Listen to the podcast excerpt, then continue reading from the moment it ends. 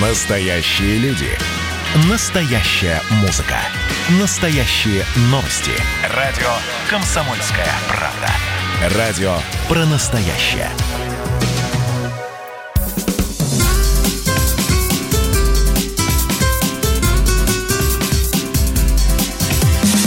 Программа с непримиримой позицией.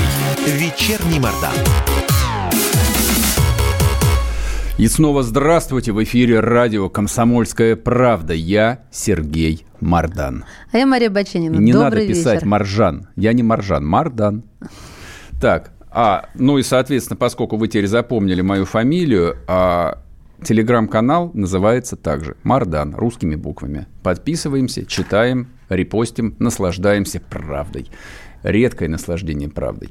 Значит, смотрите, вот еще нам подвалила правда из Америки. А деловое агентство, агентство деловых новостей Bloomberg. Просто кто не знает, это огромная американская корпорация стоимостью десятки миллиардов долларов, то есть это не живопырка, который где-то там в блогах что-то пишет. Bloomberg написал о том, что российская элита получила доступ к экспериментальной вакцине от COVID-19 еще в апреле 2020 года. Да. И а, имеется в виду вакцина от коронавируса из Национального исследовательского центра эпидемиологии и микробиологии имени Гамалеет. Это самые успешные в производстве, во-первых, в лечении ковидников, во-вторых, в производстве, в разработке вакцины. Но что меня смущает, что тут же а, пишет Bloomberg, смотрите, цитирую, в добровольной вакцинации приняли участие сотни человек. Ну, и что тебя смущает? А, Приняли? Или, Нет, или а, она была вот это недобровольной? Вот, вот это добровольное, знаешь, вот как, как будто э, это добровольцы, на которых испытывают. Ну, как элита и на ней испытывать. Да, это сомнительно, Это вот конечно. Это люди, не лю- лю- сходится. да, люди не вполне догоняют российских реалий. Здесь на элите никто никогда ничего не испытывает. Элит сначала испытает на всех, а потом уже, в общем, начнет тренироваться на себе. Но, значит, эту историю нужно рассматривать э, в более широком контексте, который возник еще на прошлой неделе, а возник он вот в каком а, виде. Министр иностранных дел Великобритании прямо обвинил Россию в том, что она, ну, с помощью своих боевых хакеров пы- пыталась, вот формулировка пыталась, неизвестно, успешно или нет, похитить э, секреты производства вакцины от COVID-19. А, У них, у да, Канады и у... Господи, дай ну, бог памяти. я, Еще не, я, я не очень понял, там а, назывались ученые Оксфордского университета, то есть не просто безымянный британский ученый, а назывался именно Оксфорд. Соответственно, аналогичное заявление сделала Канада и сделали официальные представители США, конкретно Госдепартамент, но я предполагаю, что действительно это какая-то вот англосаксонская, а, видимо, там общая группа, которая занимается разработкой вакцины. То есть вот а, мы с Машей, поскольку здесь такие почти ковид-диссиденты и про коронавирус каждый день с вами не разговариваем, а, но чтобы вы понимали, а, по крайней мере, вот именно в этом, а, ну, в Штатах и в Англии, да и вообще практически во всей Западной Европе э, ковид, коронавирус остается темой номер один. Да, и коммерческой темой номер один, он также остается параллельно, потому что вообще меня с самого начала это возмущало. Вот, знаешь, почему не объединить? Предлагали же, давайте объединимся, ударим всем миром. Вы меня извините за такую пафосность, но а, Извиняем. нет, моя хата с краю, потому что Не, никто, никак- ни- я ни- буду сам никто считать. никогда нигде не объединяется. Там атомную бомбу, как известно, каждый делает самостоятельно, да, и потом грозит ей соседу. соседу. То есть здесь речь на самом деле не о каких не о денежках, а скорее там синх- синхронизировать работу да, там нескольких десятков э, лабораторий просто не, ни технически, ни теоретически было невозможно. А потом, ну а да, зачем синхронизировать? А Делиться как? А как- наработками. как делиться? А как делиться? Ну, прости меня, когда ты под микроскопом твой глаз видит одно, а мой другое, и мы с тобой потом это обсуждаем, вот это называется делиться в Это не научной совсем среде, так. обмениваться опытом. В научной среде есть, консилиумы. есть такое понятие а, организация науки. Соответственно, когда к какому-то процессу подключается большое количество научных коллективов, есть такой опыт. То есть, э, ну, там последние лет 20, наверное, точно наука работает именно так. То есть, как ученый может находиться хоть в Калифорнии, хоть Да. в Индии, но все это координируется из единого центра. Но здесь же возникает масса политических э, интересов. То есть конфронтация была изначально, то есть я просто напомню, главный враг для западного мира вот э, в рамках этой борьбы со, со страшной смертельной пандемией Китай. То есть, очевидно, китайцы тоже разрабатывают там несколько десятков видов, видов вакцины, и главное вот в этой э, гонке похожий на лунную гонку, не допустить, чтобы китайцы первые объявили об изобретении. Здесь большие ставки. Имиджевые, идеологические, финансовые. И тут еще Россия вылезает, то есть которую вроде бы как все списали со счетов. Ну так, давайте уж честно говорить, где там а, российская наука? Черти где. Вот. И тут вдруг Россия там на весь мир заявляет, что наш центр Гамалеи, он типа, значит, уже там заканчивает клинические испытания, и вот сейчас выкатит на гора 30 миллионов доз. Мы привыкли подвергать э, сомнению и скепсису заявлений любых наших э, там, официальных органов, в том числе и относящихся к сфере здравоохранения, это абсолютно естественно и нормально, но просто вот а, в любом случае нужно смотреть на факты. Факт, факт, фактами можно манипулировать, но до известной степени. В Штатах ежедневно диагностируется более 70 тысяч инфицированных. Количество людей, которые погибли с диагнозом ковид, 140 тысяч человек.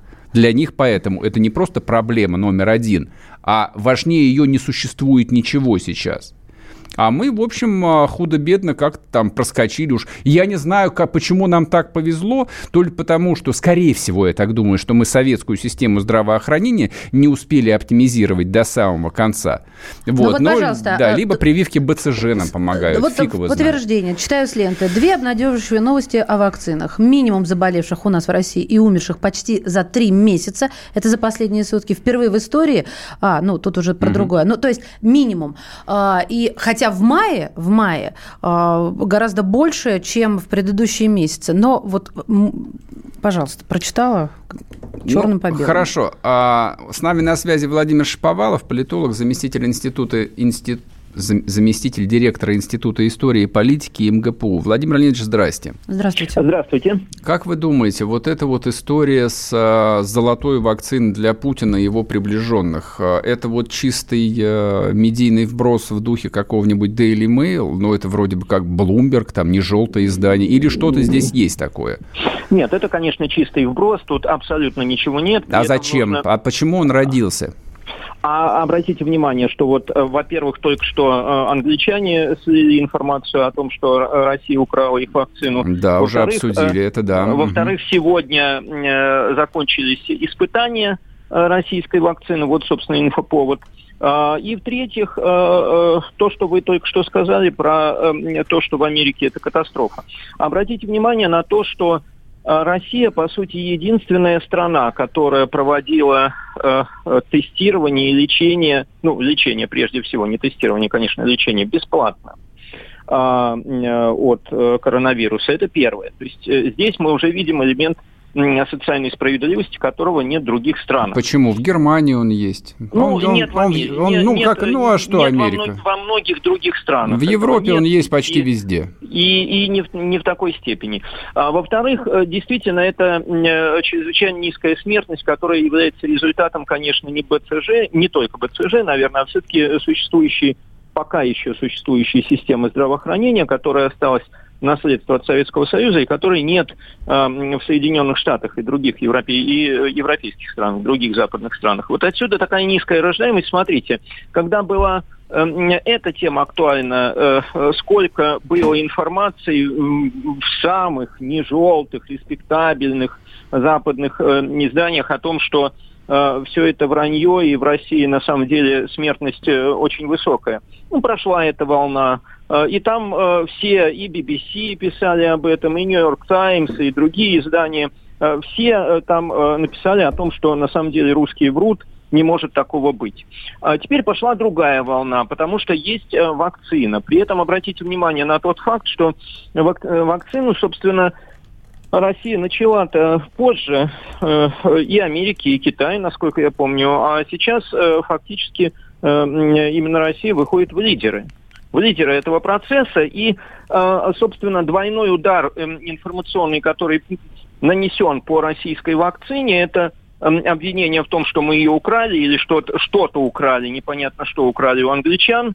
Эм, и обвинение вот в том, что э, у нас, э, э, оказывается, нет социальной справедливости в этом аспекте, потому что русские элиты сами себе уже вакцины вкололи, и поэтому они чувствуют себя прекрасно, в отличие, например, от президента Бразилии или премьер-министра Великобритании. Хотя наши известные политики и бизнесмены тоже, в общем-то, испытывали проблемы, как мы знаем, не один наш представитель Но Мишустин болел, переболел. Да. да. Угу, угу.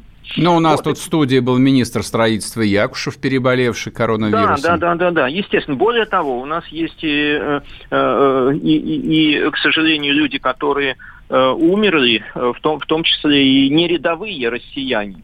И вот здесь, конечно, это чистой воды провокация. Она рассчитана на то, что чтобы, ну, во-первых, дискредитировать саму российскую вакцину, во-вторых, Э, ударить по достаточно болезненной для россиян теме социальной справедливости. Согласитесь, что эта тема она, в общем-то, э, действительно для россиян в настоящий момент она очень значима. Конечно, и... ее у нас нет да. социальной справедливости, поэтому и, она для нас и, и значима. Более того, запрос на социальную справедливость сейчас является ключевым э, в российском обществе в последние несколько лет, как минимум. Владимир Ильич, вот, мы сейчас, да, да, мы сейчас да. просто уже должны уйти на перерыв. Спасибо да. вам большое. Владимир Шаповалов, политолог, заместитель директора Института истории и политики МГПУ. Говорим, соответственно, об обвинениях, которые озвучил Блумберг, о том, что российская элита уже, в общем, с апреля месяца колется секретной вакциной от коронавируса.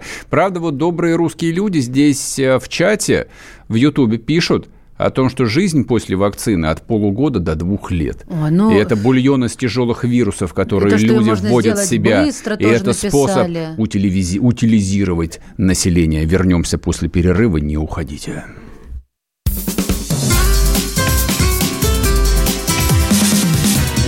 Программа с непримиримой позицией. Вечерний Мордан. Георгий Бофт. Политолог, журналист, магистр Колумбийского университета, обладатель премии «Золотое перо России» и ведущий радио «Комсомольская правда». Авторскую программу Георгия Георгиевича «Бофт знает». Слушайте каждый четверг в 17.00 по московскому времени. А что такое деньги по сравнению с большой геополитикой? Мы денег тут не считаем.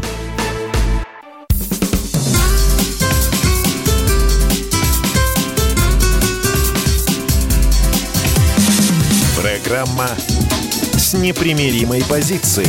Вечерний Мордан. И снова здравствуйте! В эфире радио «Комсомольская правда». Я Сергей Мордан. Здесь Мария Бачинина, в том числе. Добрый вечер. Агентство Bloomberg обвинило Россию в том, что для нашей элиты уже изобрели специальную чудодейственную вакцину от коронавируса, М- и с апреля, в общем, все себе сделали уколы. Можно я еще да, подолью так? Значит, э, в добровольной вакцинации сотни человек, и Блумбергу удалось найти подтверждение у десятков человек. Им, мол, действительно сделали инъекцию.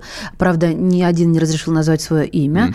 Все подписывали документы. Может, таким Все подписывали документы. Там говорилось, они знают о рисках элита знает о рисках применения экспериментального препарата. Я цитирую, я не пересказываю вольным пересказом, да.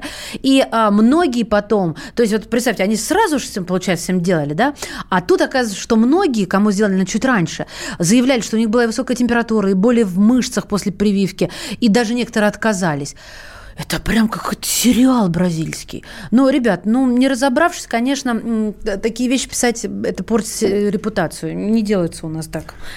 Особенно с элитами. Да и с простыми людьми. Вы посмотрите, что тут пишут, вот как э, а, затронула эта тема.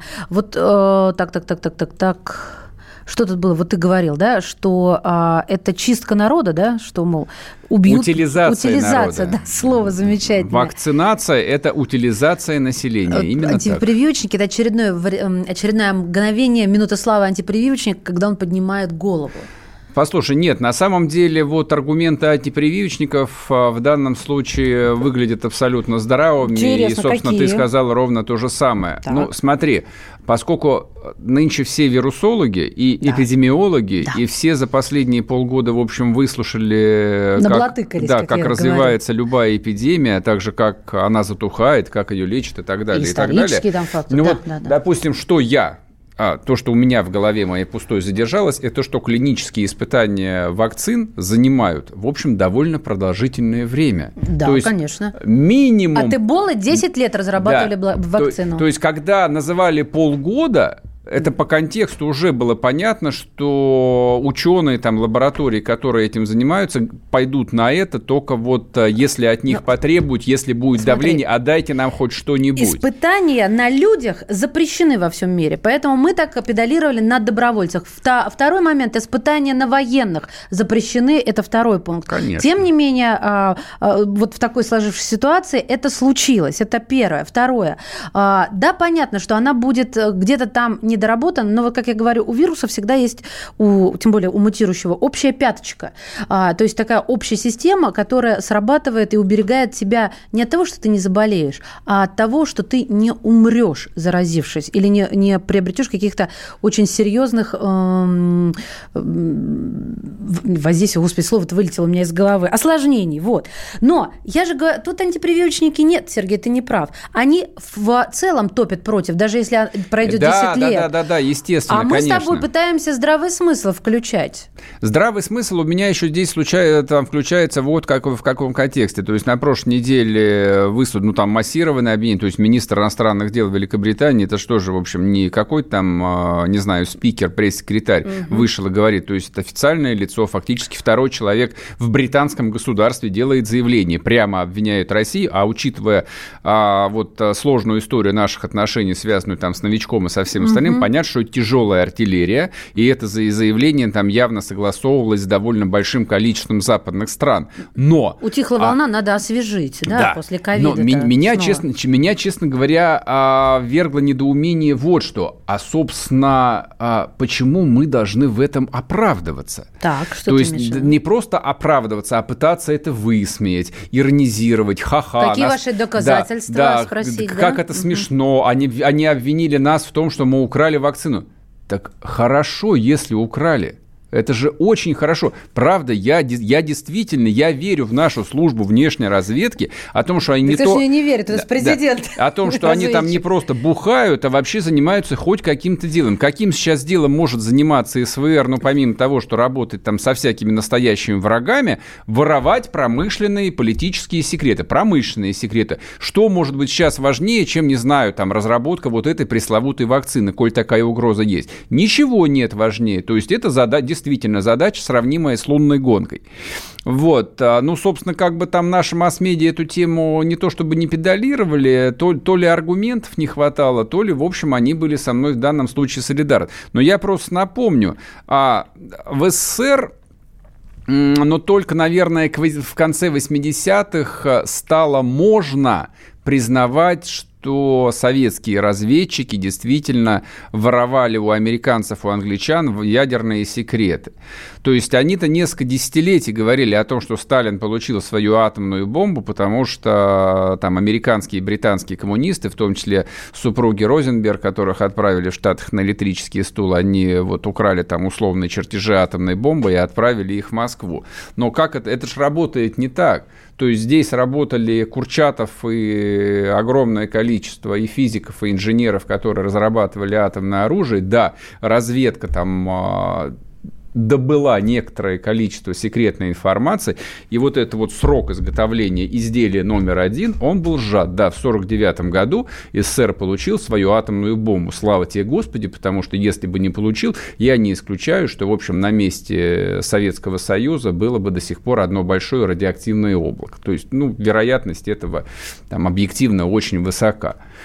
А а что касается истории того, что Путин и элиты кололи себе непроверенную вакцину, которую, в общем, неизвестно кто, непонятно на чем а, отрабатывал, слушайте, ну я не знаю. А, я поверил бы, если бы это действительно была смертоносная болезнь, типа как показывают в сериале «Восставшие мертвецы». Ну или как вот а, эпидемия, этот фильм всегда сравнивают, ну, посмотрите. Например, я например. вообще я посмотрела и не поняла, а где, где то же самое? Там все умирали, причем очень быстро. Но степень, степень массовой истерии, ну, даже в самые тяжелые времена, даже в апреле не достигала таких значений, чтобы люди рискнули бы коло- колоть в себя что-нибудь совершенно невероятное. То есть, ну, ну вот, вот что должно было заставить. Но, кстати, а Пескову, даже Пескову, пресс-секретарю Путина, пришлось а, прокомментировать данный вопрос. Послушаем его. Она действительно существует и действительно в России на выходе несколько вакцин. Об этом, собственно, наши медицинские власти уже сообщали. Действительно, несколько вакцин находятся на различных стадиях э, опробирования. Некоторые стадии уже завершились. Есть весьма обнадеживающие результаты вот этого экспериментального использования. Вместе с тем, пока ни одна, нету ни одной вакцины, которая уже завершила полный этап тестирования. Поэтому пока еще рано говорить о, собственно, вакцинации. Нужно дождаться завершения и э, уже э, официального утверждения этой вакцины. Ну, выполнение всех необходимых процедур для того, чтобы она могла уже поступить для массовой вакцинации. Она еще не сертифицирована. Все-таки главе государства, наверное, не сертифицированную вакцину, наверное, не совсем хорошо употреблять. Ну, слушайте, поскольку глава государства даже с э, Михаилом Дегтяревым предпочел собеседовать по удаленной связи. А Точно не, лично, не вакцинирован, да? Да, они, они лично вызвал его в Кремль там или, не знаю, в Керчь, где он сейчас находится. Значит, в общем, точно на Путине эксперименты никто ставить э, не стал. Точнее, я думаю, что Путин не позволил на себе ставить эксперименты и остерегается. Вот, и правильно делает. Ладно, в общем, с этой темой все понятно, не будем ее продолжать. А короткую новость э, давайте мы сейчас обсудим. А, тут случилась в выходные абрикосовая война в городе Москве. Кто не знает, идет, в общем, такой, ну, почти горячий конфликт между Арменией и Азербайджаном. Это далеко от нас, даже не будем про это сейчас разговаривать, это их дела, пусть они там разбираются. Но поскольку и армян, азербайджанцев крайне много и в Москве, и в крупных российских городах, и все, ну как все они, и многие из них э, занимаются розничной торговлей, конкретно продуктами питания, возник некий конфликт. На московском рынке Food City. Это вот крупнейшая оптовка, с которой развозят, развозятся фрукты, овощи и прочая зелень. Случился казус. По-моему, в пятницу это стряслось. А фуры с а, армянскими абрикосами, а сейчас, надо сказать, сезон пошел вкуснейших армянских абрикосов. Цените. А азербайджанцы, которые владеют а, этим Food City, фуры а, стали гнать в какие-то отстойники. Ну, типа, пошли вы, да, к лешему не будем мы ваши мерзкие абрикосы продавать, потому что вы... Допускать до прилавка. Да, да, потому что вы враги, и никто нас не заставит, потому что, типа, наш частный Наша бизнес. зона, да. Да, но здесь, а, в общем, как бы что случилось? Почему мы эту тему решили обсудить? А это не армяно-азербайджанская война, которая происходит там за полторы тысячи километров от нас. Это происходит здесь, в Москве, в столице России. И вот в этой столице России вдруг каким-то образом возник а, чужой межнациональный конфликт. Его довольно быстро загасили, ну, после активного вмешательства армянской диаспоры. Вот, они неплохо разбираются и в пиаре, и в медиа. Там подключили массу, в общем, людей, и московское правительство было вынуждено навести порядок. Но я, честно говоря, до сих пор удивлен, почему вопрос нужно было решать лично Департаменту потребительского рынка и товарищу Немирюку, он что, не знает, что происходит на Фудсите? То есть не было понимания, что нужно сделать один звонок и предупредить, чтобы никому в голову Само не пришло устраивать этот шабаш Думали. в Москве. Но после этого, я считаю, ФАС должен этот Фудсити нагнуть так, чтобы они на всю жизнь приобрели эту прививку от коронавируса и от желания заниматься межнациональными разборками на территории суверенной Российской Федерации. Вот, собственно, что я хотел сказать сказать, по поводу все. скоротечной абрикосовой войны. Вернемся к вам после перерыва, не уходите. Как дела, Россия? Ватсап-страна! Это то, что обсуждается и то, что волнует. Это ваши сообщения в прямом эфире, в том числе и голосовые. Каждый будний день с 11 до 15 часов с Михаилом Антоновым. Эфир открыт для всех. Включайтесь. Радио «Комсомольская правда». Радио про настоящее.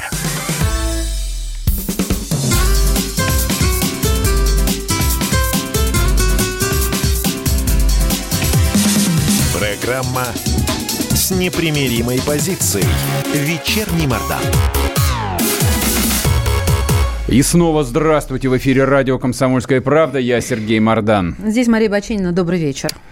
А Алексей Навальный сделал сегодня громкое заявление в своем блоге. Он объявил о закрытии фонда борьбы с коррупцией. ФБК. ФБК. Тут, тут э, мхатовская пауза.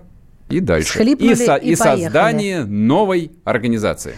Да, уже причем э, сообщил директор э, вот этого ФБК Иван Жданов, что новое юридическое лицо создано. Называется, я объявляю название новое. ФЗП. ФЗП, потому что это меломая минут слова. ФЗП, да. Готовилась, репетировала, Мардан не дал. ФЗП, я сказал бы лучше, наверное. ФЗП не звучит, а ФЗП лучше. ФЗП, да. ФЗУ, ФЗК, ОЗК. Ну, в общем, так себе Патроны. аббревиатурка. Это фонд защиты прав и будет основным Геев. операционным. Формальности будут завершены в течение месяца или двух, сказал Иван Жданов. Значит, э, смотрите, а, в этом нет никакой трагедии. Здесь аспект исключительно юридический, связан ликвидация Финансовый, ФБК а, в связи с банкротством банальным, потому что фонд Навального проиграл суд а, компании «Московский школьник», в кавычках, а, предположительно связано с путинским поваром Евгением Пригожиным. Вот. а, И, соответственно, ФБК выставили счет на 88 миллионов рублей компенсации. Он, соответственно, Навальный а, в письме к своим сторонникам написал о том, что даже если мы будем тут до потери сознания ваши донаты отдавать Пригожину, то, в общем, в этом смысла нет никакого. Поэтому мы объявляем о банкротстве и создаем новую структуру. Честно говоря, я вот а, не очень там в эту тему погружен. Первый вопрос, который у меня возник, а, а что, так можно? То Ты есть имеешь в виду обанкротиться? Да, то есть тебе выкатывают Да. счет, ты объявляешь Да. персональное банкротство, и да. ты уже создаешь компанию с нуля абсолютно Да. чистую. Ладно, давайте мы поговорим с Борисом Надеждиным, видным общественным политическим деятелем, оппозиционером. Борис Борисович, здрасте. Здравствуйте, Борис. Здрасте. Ну а что, Навальный опять э, всех перехитрил? Ну, поскольку государство против Навального и, собственно, вот эта организация ФБК ведет себя как последний бандит, то Ага. Навальный ведет себя симметричным образом.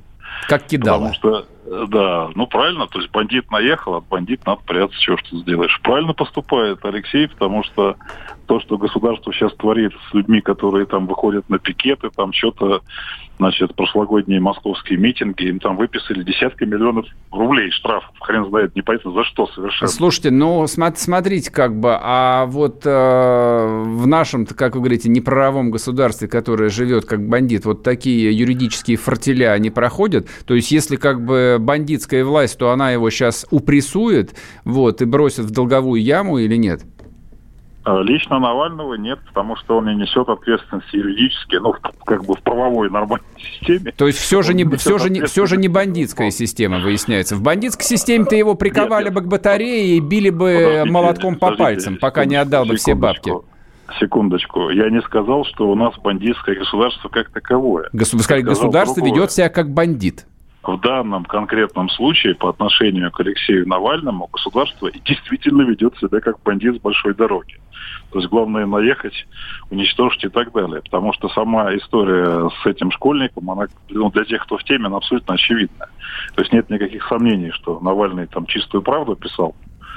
Вот, было куча скандалов по этому вопросу. А то, что наши суды выстраиваются там под политические указания, тут ничего не поделаешь. Слушайте, знаете, так. вот а, у меня какая логика возникает в голове, когда я эту историю прочитал, а, что он какой-то подментованный, потому что, ну вот, вот, вот, вот Кто? я, с- ну Кто? кто, Навальный, вот я себя ставлю на его место, то есть меня, допустим, бандитское государство типа разорило, выставило на бабки, я говорю, ну и хорошо, делаем новое юрлицо, побоюл Махмедов, начинаем собирать донаты, там, не знаю, в новом банке, все нормуль, то есть по идее, кто бы мне это дал бы? Да никто бы мне это не дал. Меня бы опять, как я говорю, упрессовали бы по полной, приковали бы к батарее и морили бы Нет, в лучшем знаете, случае голодом. Смотрите, наше государство уже один раз Алексея пыталось натурально закрыть за Кировский. Захотели бы, закрыли бы, проблемы-то какие? не захотели. Правильно, просто, так поэтому... Че... Подождите, а вы, а вы подумайте, вот смотрите, сейчас в Хабаровске десятки тысяч людей в Хабаровске ну. делают ровно то же самое, абсолютно то же самое,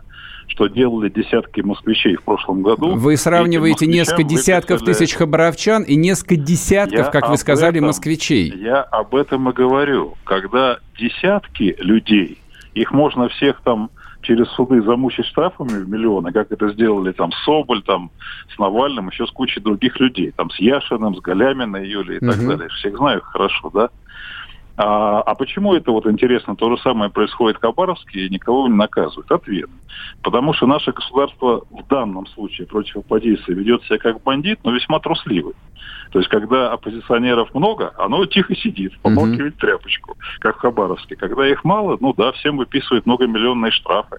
А слабо сейчас в Хабаровске выписать десяткам тысяч людей. Мне, мне, мне кажется, разница совершенно в другом. То есть в Хабаровске, а в, в Хабаровске называется реальная оппозиция, где вышли десятки тысяч людей. А здесь э, небольшая теплая компашка имитаторов, которые непонятно за, счет, за счет чего финансируются, да, и непонятно за счет какой крыши существуют. Секундочку, секундочку. В Москве на секундочку в прошлом году по Мосгордуме тоже выходили, ну там ну, сколько? 20 тысяч человек, я точно не помню. Да? Я помню. Дальше, Совсем не столько, сколько дальше, в Хабаровске. Соответственно, с, с, ну, для Москвы это, конечно, в доле людей ничтожно да, мало. Да, абсолютно. Но, тем не менее, из них, э, грубо говоря, вытащили зачинщиков. Фамилии я назвал, там, Галямина, Яшин, там, Гудков, по-моему, был. Ну, еще там много людей, там, человек 20, по-моему, арест... ну, не арестовали, а задержали, потом выписали многомиллионные штрафы. Якобы они помешали транспорту московскому. Вот э, разница в чем заключается? Она вот в чем заключается. Государство ведет себя по отношению к оппозиции как бандит, но трусливый. То есть, когда оппозиционеров мало, бандит вовсю, ни в чем все не отказывает. Когда оппозиционеров становится очень много, как в Хабаровске, он тихо прячется. Присылает туда бедолагу Дегтярева. Я хорошо знаю Мишу Дегтярева давно по Госдуме и так далее. Mm-hmm. То есть он, бедолага, две войска бежали. Вряд ли он справится там с Хабаровском. Ну, дай бог ему, что называет. Тот самый случай, когда ну, я, я желаю ему удачи. Ясно, спасибо большое. А, спасибо. Борис Надеждин был у нас в эфире, общественный политический деятель. Э, ну, с Борисом Борисовичем а, тут э, никогда в споре не победить. Ну, правда, и он меня тоже победить не может. Его версия в том, что государство ведет себя с Навальным как бандит, а я говорю, что бандиты себя ведут совершенно по-другому. И Борис Борисович Надеждин хорошо это знает. Ну, собственно, я ему это в лицо сказал, поэтому никто не обвинит меня в том, что я за эфиром продолжаю полемику. Бандиты не допускают таких фортелей, когда терпила какой-нибудь. Да а, по-русски, Сереж, я Терпила не... это тот, кого выставили на бабки, а он говорит, ой, а бабок нет, я обанкрочу свою а, ООшечку вот на, и открою новую. Так, да. Так, так. И бандиты говорят, о, да, типа, ну тогда что, претензий нет, братан, давай, ладно, по-новому договариваться. Вот, собственно, про что эта история. Вся история Алексея Навального, не, вот, не, а давайте накидывайте, накидывайте. разговор не, не в этом ключе. А, а вот... Он имел в виду, что там много ничего на мой, с ними, а здесь На мой мало, взгляд, вот. разговор всегда нужно вести в содержательном, прямом ключе, поэтому сравнивать а, историю ФБК и, и Навального с тем, что сейчас происходит до сих пор а, в Хабаровске, или то, что происходило во Владивостоке, нет ни малейших оснований. Там-то, извините меня, возмущение народа, вот в пол, в самом полном смысле этого слова, когда народ, повинуясь там инстинкту, а не публикациям а, на Ютубе, выходит на площадь в количестве там от 8 до 10 процентов населения огромного города регионального. И есть люди, которые полтора десятка лет – профессионально занимаются революцией, причем не как Владимир Ильич Ленин занимался революцией, то есть он все же и в ссылке побыл, и 15 лет был вынужден в эмиграции находиться, вынужден, потому что здесь бы его отправили опять в Туруханский край. А Алексей Навальный нет, у него ничего, ну, вполне себе комфортная жизнь. Ну, отправляют там на 10 или на 30 суток. Вот, в то время как люди, извините меня, строка получают. И что? Вот а, вы, вы, ну, про, про, вы, про, вы правда думаете, что эту историю можно русскому человеку продать? Вот что кто-то там всерьез, там, ну кому больше 40 лет поверит, что а, революция бывает такой. Ну так чему, как... что все это ширма просто. А, Такая да, игрушечная да, оппозиция. Нет, это не ширма, это называется карманная оппозиция. Ну, Для то того, чтобы там группа профессионально упоротых, люди там а, с воспаленным мозгом, а таких в Москве довольно много. Здесь 20 миллионов... Профессиональный революционер. 20 миллионов людей, живущих на очень небольшом пространстве, и часть, часть этих людей сходит с ума на почве свободы слова, как Гасан Гусейнов. Но я понимаю, что у него это потомственное от папы, а, наверное, еще и от дедушки с бабушкой. Ох, ох, ох, ты прям всю семью решил. В московской интеллигенции, да, это из поколения в поколение, там, как у семьи Дзитко, например. А У ты них- и его то- семью они, то- они тоже там с 37 года все диссиденты. Это нормально. Вот у диссидентов профессиональных особенно, потомственных, у них должен быть способ, ну, как выпустить пар. Но это вот, чтобы Чикатило не выходил на охоту, вот, а для Чикатило есть проститутки сейчас. Вот если проститутки были бы э, в, там, в 80-е годы, может, Чикатило там до сих пор бы спокойно вышел бы на пенсию. А так вот Ну, тебя случилось занесло, то, что случилось. друг. Да, Занесло немножко. прям. Так вот, вот для таких, Сейчас поли- занесло для таких политических чикатил, маленьких, невинных, существует Алексей Навальный. Вот, можно там раз в полгода выходить а, на бульвары и митинговать Путин долой, да, мы здесь власть. Нет, Нельзя, вы, вы здесь не власть. Можете поорать, а после этого Ну, опять власть? э, Народ? отправляться, да, и скачивать пиратские сериалы с торрентов. Вот, что я хотел сказать. Не люблю. Вот, вот подментованных мне не нравится. И слово это гнилое, и люди это гнилые. Ну ты же это слово говоришь. Говори тогда по-русски, ты же умеешь. Я говорю это слово, потому что оно такое и есть в Ёмкое, русском ты языке. Емкое. сказать, Все, да. вернемся после перерыва, не уходить. Давайте.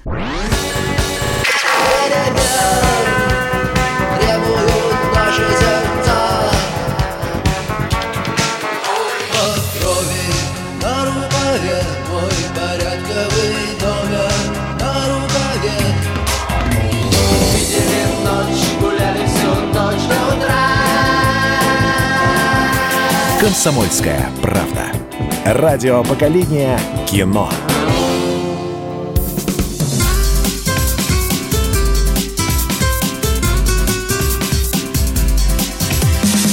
Программа с непримиримой позицией. Вечерний Мордан. И снова здравствуйте. А, Короткий кусок. Поговорим о важном. 40 лет Московской Олимпиады. Почему я хотел об этом поговорить? Не потому, что, в общем, мое детство пришлось на 1980 год, и пап с мамой э, отправили меня из столицы нашей Родины, потому что пр- Родина приказала всех детей в 80-м году из Москвы отправить А в пионерские лагеря, лагеря или куда-нибудь. Картину не портили, не хулиганили? А, Расскажи. Я не знаю почему. Это загадка, которая не находит ответа вот уже 40 Я лет. просто совсем еще есть несколько, была. Есть, есть несколько версий. Так. Первая версия, чтобы советские дети не клянчили у иностранцев Жвачку. жвачки. Это я так думаю.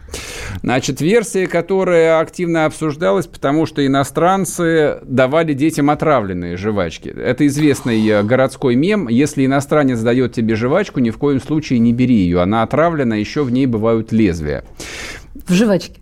Ну, в советской жизни вообще полно было каких-то таких вот странных мифов, А странных, странных немотивированных я, решений. Я как сейчас помню 80-е годы, у нас английская школа была, и по обмену американцы приехали, дети Ну. американские. И вот сидим мы, принимаем их в столовой с окнами в пол, это главная школа города, да, потому что единственная англоязычная. Знаешь, что они стали делать? Что? Пропагандисты. Бросать Именно. жвачки? Да.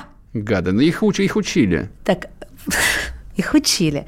Вот прям не могу аж Я вспоминать. сейчас, я сейчас Да. не вспомню, ка- какой это был конкретный матч. Я даже не помню, футбол это был или хоккей. Ну, скорее всего, хоккей. Э, И там а, приехавшие американские болельщики начали бросать жвачки. Ну, видимо, это был такой тоже мем, что советские, значит, бредят, бредят, бредят по чуингаму. Не, мало того, что кинулись подбирать, началась давка, там погибло несколько людей. О, Господи. Вот, то есть, э, ну да, то есть это, эта история достаточно трагичная. Так почему мы вспоминаем Олимпиаду на самом деле? А, 20 я даже, да, я даже написал а, коротенький постик в телеге, в телеграме, телеграм-канал Мардан, кто еще не Да, подписался. А, я вот когда думаю, об- думаю, я когда подумал об этом, меня озарило ощущение, насколько история быстрая. То есть это не какая-то медленная, тянучая, пахнущая болотом река, это скорее горный поток, а, который сметает все на свете. Вот что, что такое 80-й год. В принципе, это пик могущества Советского Союза. Ну, точнее, как бы этот пик случился чуть раньше, примерно за 6 лет в 1974 году, когда Брежнев получил право на ее проведение, а 1974 год – это поражение США во Вьетнамской войне.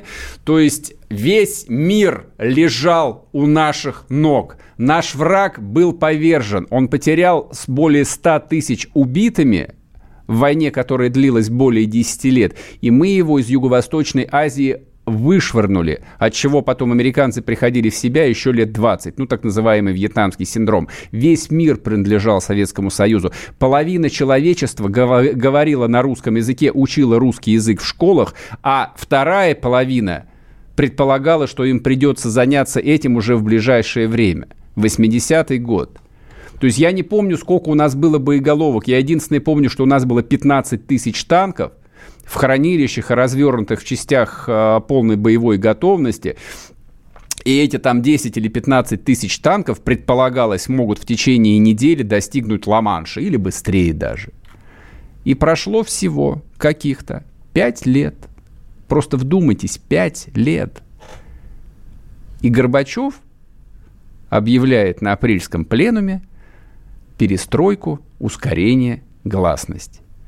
И это не начало конца. Конец начался а, еще, я думаю, Брежнев не умер в 83 году. Уже, в общем, система начала мощно буксовать. И я предполагаю, что непомерные расходы на Московскую Олимпиаду были одной из множества причин, которые подорвали экономическое, военное, идеологическое могущество страны. А спустя 10 лет эта великая империя, которая раскинулась на половину земного шара, превратилась в руины ее, от нее ничего не осталось. Тогда не будем на этом заканчивать, ладно? Не, мы на этом Позитивно. не закончим. Позитив заключается Плесни в чем? позитива. Позитив заключается в чем? Когда люди говорят о том, что мы все просрали, все кончилось, нам ничего не светит, нас все опередили на 50 лет. Я всегда, ну для себя, не для кого, я для себя объясняю, ничего не кончилось.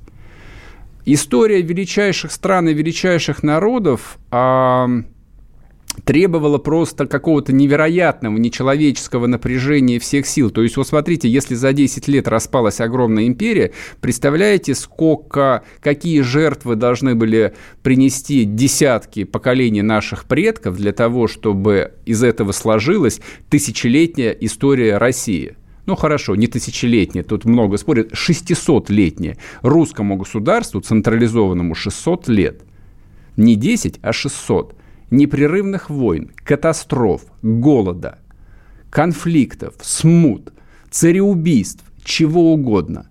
И при этом мы сегодня являемся второй военной державой мира, которая по-прежнему может сжечь в ядерном костре все человечество. И нравится это человечеству или нет, оно вынуждено с этим считаться.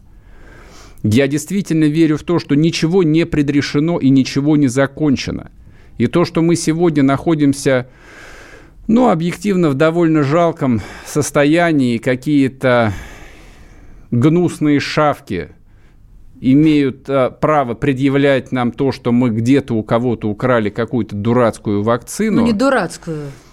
Тут тоже, в общем, а, важно чуть-чуть оглянуться назад и посмотреть, что было всего 10 лет назад или 20 лет назад, когда мы просто лежали как пьяная, бессильная баба перед толпой насильников. Вот что из себя представляла наша несчастная родина. Сейчас худо-бедно как-то оправились. Да, дистрофия до конца еще не прошла, вес набирается медленно, селенок не хватает для того, чтобы а, громыхнуть яйцами так, как, в общем, а, мы должны были бы это сделать. В другом случае, ну, когда Эрдоган там объявил, что Святая София будет мечетью, например – Ну, сейчас или, не те времена, или, как- Серёж. или когда против нас там вводятся Громыхать. очередные санкции, или когда какая-нибудь Дания там полтора года нам не дает достроить э, Северный газопровод поток, да. несчастный и так далее. То есть поводов более чем достаточно. Да, да, да, селенок нету, мало. Дышим пока тяжело, отдышка не прошла, но это как после тяжелой болезни. Но если посмотреть на эту длинную русскую историю, это как в калейдоскопе. Раз, два, три, четыре, вот она Олимпиада 80, а вот уже 1991 год, Декларация независимости, и вот уже первая чеченская война будет просто как в каком-то в какой-то ускоренной съемке. Так вот, весь этот калейдоскоп и вся эта дикая скорость мне кажется, дает нам огромную надежду, надеяться, что, по крайней мере, у детей наших все будет немножко по-другому, посытнее, поспокойнее. У них появится, ну, перспектива не просто на три года, чтобы отдать автокредит, а хотя бы лет на 10, чтобы родить и вырастить детей, наших внуков. Вернемся к вам завтра, друзья мои. Пока. Дайте сейчас поцелую. Счастливо, друзья.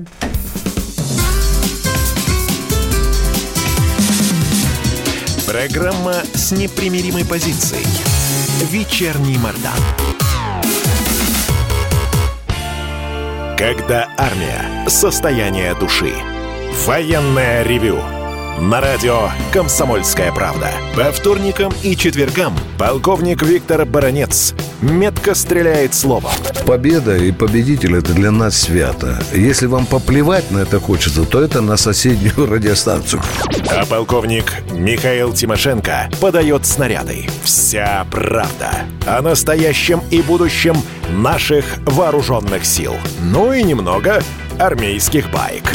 Медведя можно научить стрелять из автомата. В прямом эфире. Слушайте и звоните. Военное ревю. По вторникам и четвергам в 16.00. По московскому времени. Никто не уйдет без ответа.